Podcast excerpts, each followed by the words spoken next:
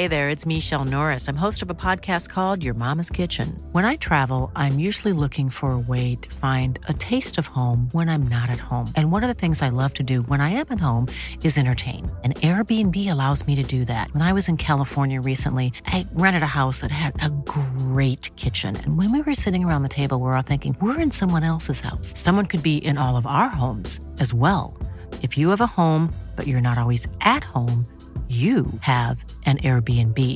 Your home might be worth more than you think. Find out how much at airbnb.com/slash host. I'm Sandra, and I'm just the professional your small business was looking for. But you didn't hire me because you didn't use LinkedIn jobs. LinkedIn has professionals you can't find anywhere else, including those who aren't actively looking for a new job but might be open to the perfect role, like me. In a given month, over 70% of LinkedIn users don't visit other leading job sites. So if you're not looking on LinkedIn, you'll miss out on great candidates like Sandra. Start hiring professionals like a professional. Post your free job on linkedin.com/achieve today. Hey, it's Ryan Reynolds, and I'm here with Keith, co star of my upcoming film, If, only in theaters, May 17th. Do you want to tell people the big news?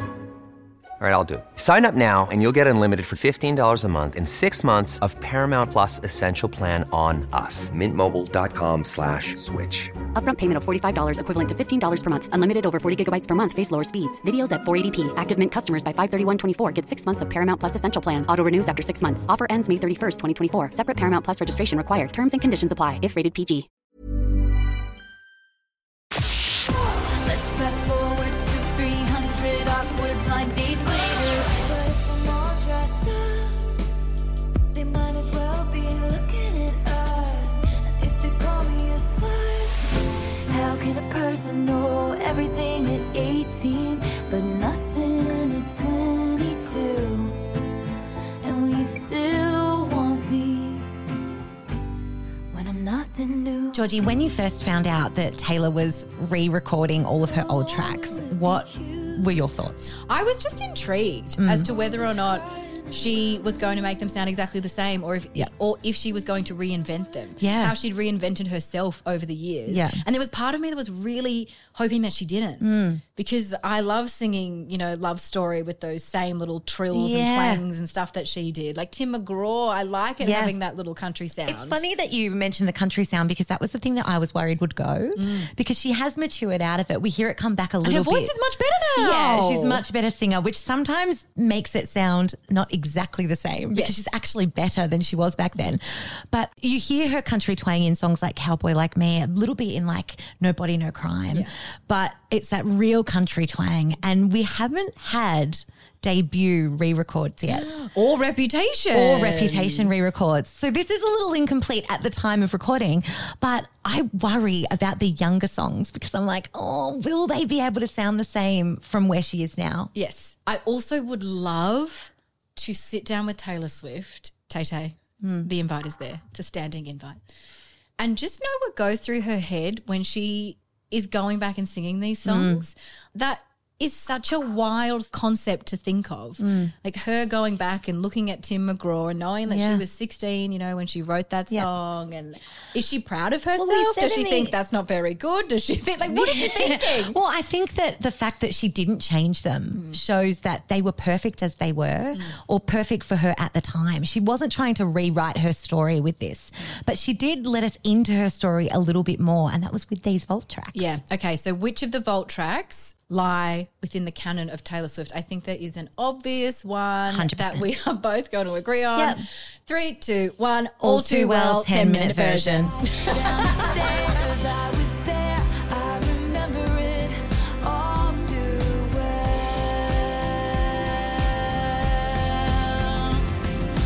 One thousand percent. And I'm not It has to taking out the ten minute version, four minute version. No, because that is I also. mean, I'm not taking out all too well the, the original version. Yeah, no, because it's a perfect song as well. Mm. But there'd been this rumor in the Swifty verse that this 10 minute version of All Too Well existed. yes for years. And we didn't know it until she dropped the red re record, and one of the vault tracks was All Too Well 10. Yes, and she didn't just give us the ten minute version; she gave us a ten minute short film starring Sadie Sink and Dylan oh, O'Brien. Which Oh. Dylan O'Brien, I have loved you since Maze Runner. If you Not even Maze Runner, Teen Wolf. Oh Teen my Wolf. God. Yeah. God, I'm rewriting history. He obviously listens to this podcast as well. Hit me up. Sorry, Dylan. Again, happily engaged. Happily engaged.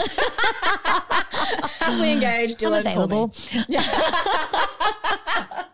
Uh, All Too Well 10 is without doubt her best lyrical work, in my Yes. opinion. Agreed. I also think that she did not write these lyrics back then. I think the flavour of them may have been there. Definitely. Yes. But I think that this is an evolved version of All Too Well, not just a longer version of All Too Well. There's Yes. more to the story, and she's telling it with hindsight. Oh, which is always where she does her best work. I Mm-hmm. mean, things like the idea you had of me. Who was she? Like, you never even knew me. Yeah. You never even took the time to really get to know me. But also, I think that that just goes to show her and how she was seeing herself at that time as well. Being like, there would have been so many moments where she was living up to that. She was Yeah. trying to live up to that ideal of whatever Of what you thought that I was. a never needy, ever lovely jewel It's whose the shine mirror reflects on you. It's the mirror ball. Yes, the mirror ball. Yes. Oh my yes, god. Yes, yes, yes, It's yes. actually got my favorite lyric of all time, which is and there we are again when nobody had to know. You kept me like a secret, but I kept you like an oath. I remember that Mm. was the line when I first heard the 10 minute version that Yeah. I was like, oof. I think I said, I had an Yeah. audible reaction. It still breaks my heart. Like the way that you feel about someone, they can never feel that way about you. Mm-hmm. Like you meant everything to me, and I was your secret. Yeah. And the way that she. Mm. builds it into the narrative of the moment I knew, and she expands upon that, and it's like you know sipping coffee like you're on a late night show, Yeah. Oh. like with my dad being like it should be fun turning twenty one, like it's just dagger, dagger, dagger, dagger, dagger. dagger. You know, the other one in it for me Mm. is the until we were dead and gone and buried, check the pulse and come, back, Back swearing. It's, the, same after three months in the grave. It's like that whole exile thing, right? Of like, Mm. I gave so many signs. Like, this thing has been dead for three months Mm. and you're swearing black and blue that nothing's wrong. Like, Yeah. why aren't you seeing how much pain I'm in? But also because it is of that red era when Mm. she was younger, she was more immature. She's believing it herself. Yeah.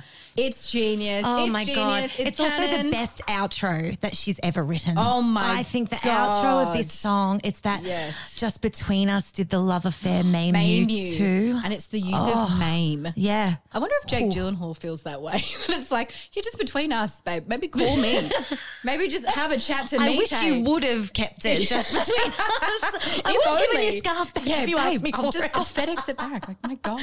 It has to be canon. Yeah, has to be it is canon. definitely Gold canon. track. I also love have- Mm-hmm. using it as a measurement of time. Like when this first came out, I was like on a flight to Sydney and I was like, I could just listen to this six times. Yeah. And then I'm there. Yeah, a 10 minute car ride, that's one all too well 10. One all too well. like, psh, hello. Stunning. Yeah. Stunning. Okay. Yes, absolute canon. Are there any others? And we're just going to go all vault tracks. The only one that I would like to maybe make an argument for Mm-hmm. Yep. is Nothing New with Phoebe Bridgers. How can a person know everything at 18 but nothing at 22? And will you still want me when I'm nothing new? I have a fun fact about that song. She wrote that song on a flight from Sydney to Perth. Taylor did. Taylor did. Well, it should be part of the canon because we, as, as Australians, we like to insert ourselves Yeah. everywhere. Yeah. So uh, basically, it's an Aussie song. An Australian song, which is really Yeah. nice because boygenius has a song called True Blue, which I think is an uh, unofficial Australian national course it anthem. is. Um, Why I- is it canon though? in my mind, it's canon because it talks about Taylor's ultimate fear, Mm. which is not being relevant. I think in it, she uses the word novelty. Yeah. So it's like once the novelty goes, who am I? And Yeah. who is she? I think it becomes a, quite an existential song. Yeah, I think we all have a little bit of that, don't we? Oh my God, You yes. Mm-hmm. know, when the honeymoon's over, are you still going to feel this way about me? Will I hold your attention long enough? Yeah. Will I be that mirror ball? And I think that another element that I'm going to argue Mm. for it to be canon is the collab with Phoebe Bridgers Mm-hmm. because I don't think Phoebe Bridgers exists without Taylor Swift. Ooh, So it kind call. of I know it's a huge call. but maybe that call. would make it in the canon of Phoebe Bridgers. No, I would say with Tay because it's like she has this influence, right? Mm. Yeah. It's like her artistry has led other people to kind of pursue this. Yeah. And I don't necessarily think Phoebe would have the same reach, maybe, Mm-hmm. if it wasn't for Tay and it wasn't for these deeper cut lyrics Yeah. that she's used to. Can I table one more then? Okay. Just Oh, for okay. consideration. We were like, there's because I was only like, there's only one. But one more, and that's Slut. But if I'm all dressed up, they might as well be looking at us. And if they call me a slut, Slut. Mm-hmm. I wasn't expecting you to say that. Slut mm-hmm. exclamation point. Why? Slut exclam- I think that we were all so curious about what slut would sound like because we knew the name of it before we heard it. And I was not expecting what it I was not expecting it to be this beautiful ballad about falling in love. I was expecting a blank space type thing, Mm. yeah. Mm. you know? And because it lived in that world, I was so thrown. But the use of color again that Mm-hmm. she uses in this song, I think it's a progression of what we've seen from her before. It's a step between red and maroon. Mm. So for me, it's almost literally canon, Yeah, yeah. Okay, okay. but it's a no. I think it's a no. I think both of ours are no's. To be honest, I, think, all it's too just well all 10 too well 10. Yeah, I agree. Yeah. Good arguments put forward. Forward for both of yeah, us? Well argued. Yes, yes. no. No.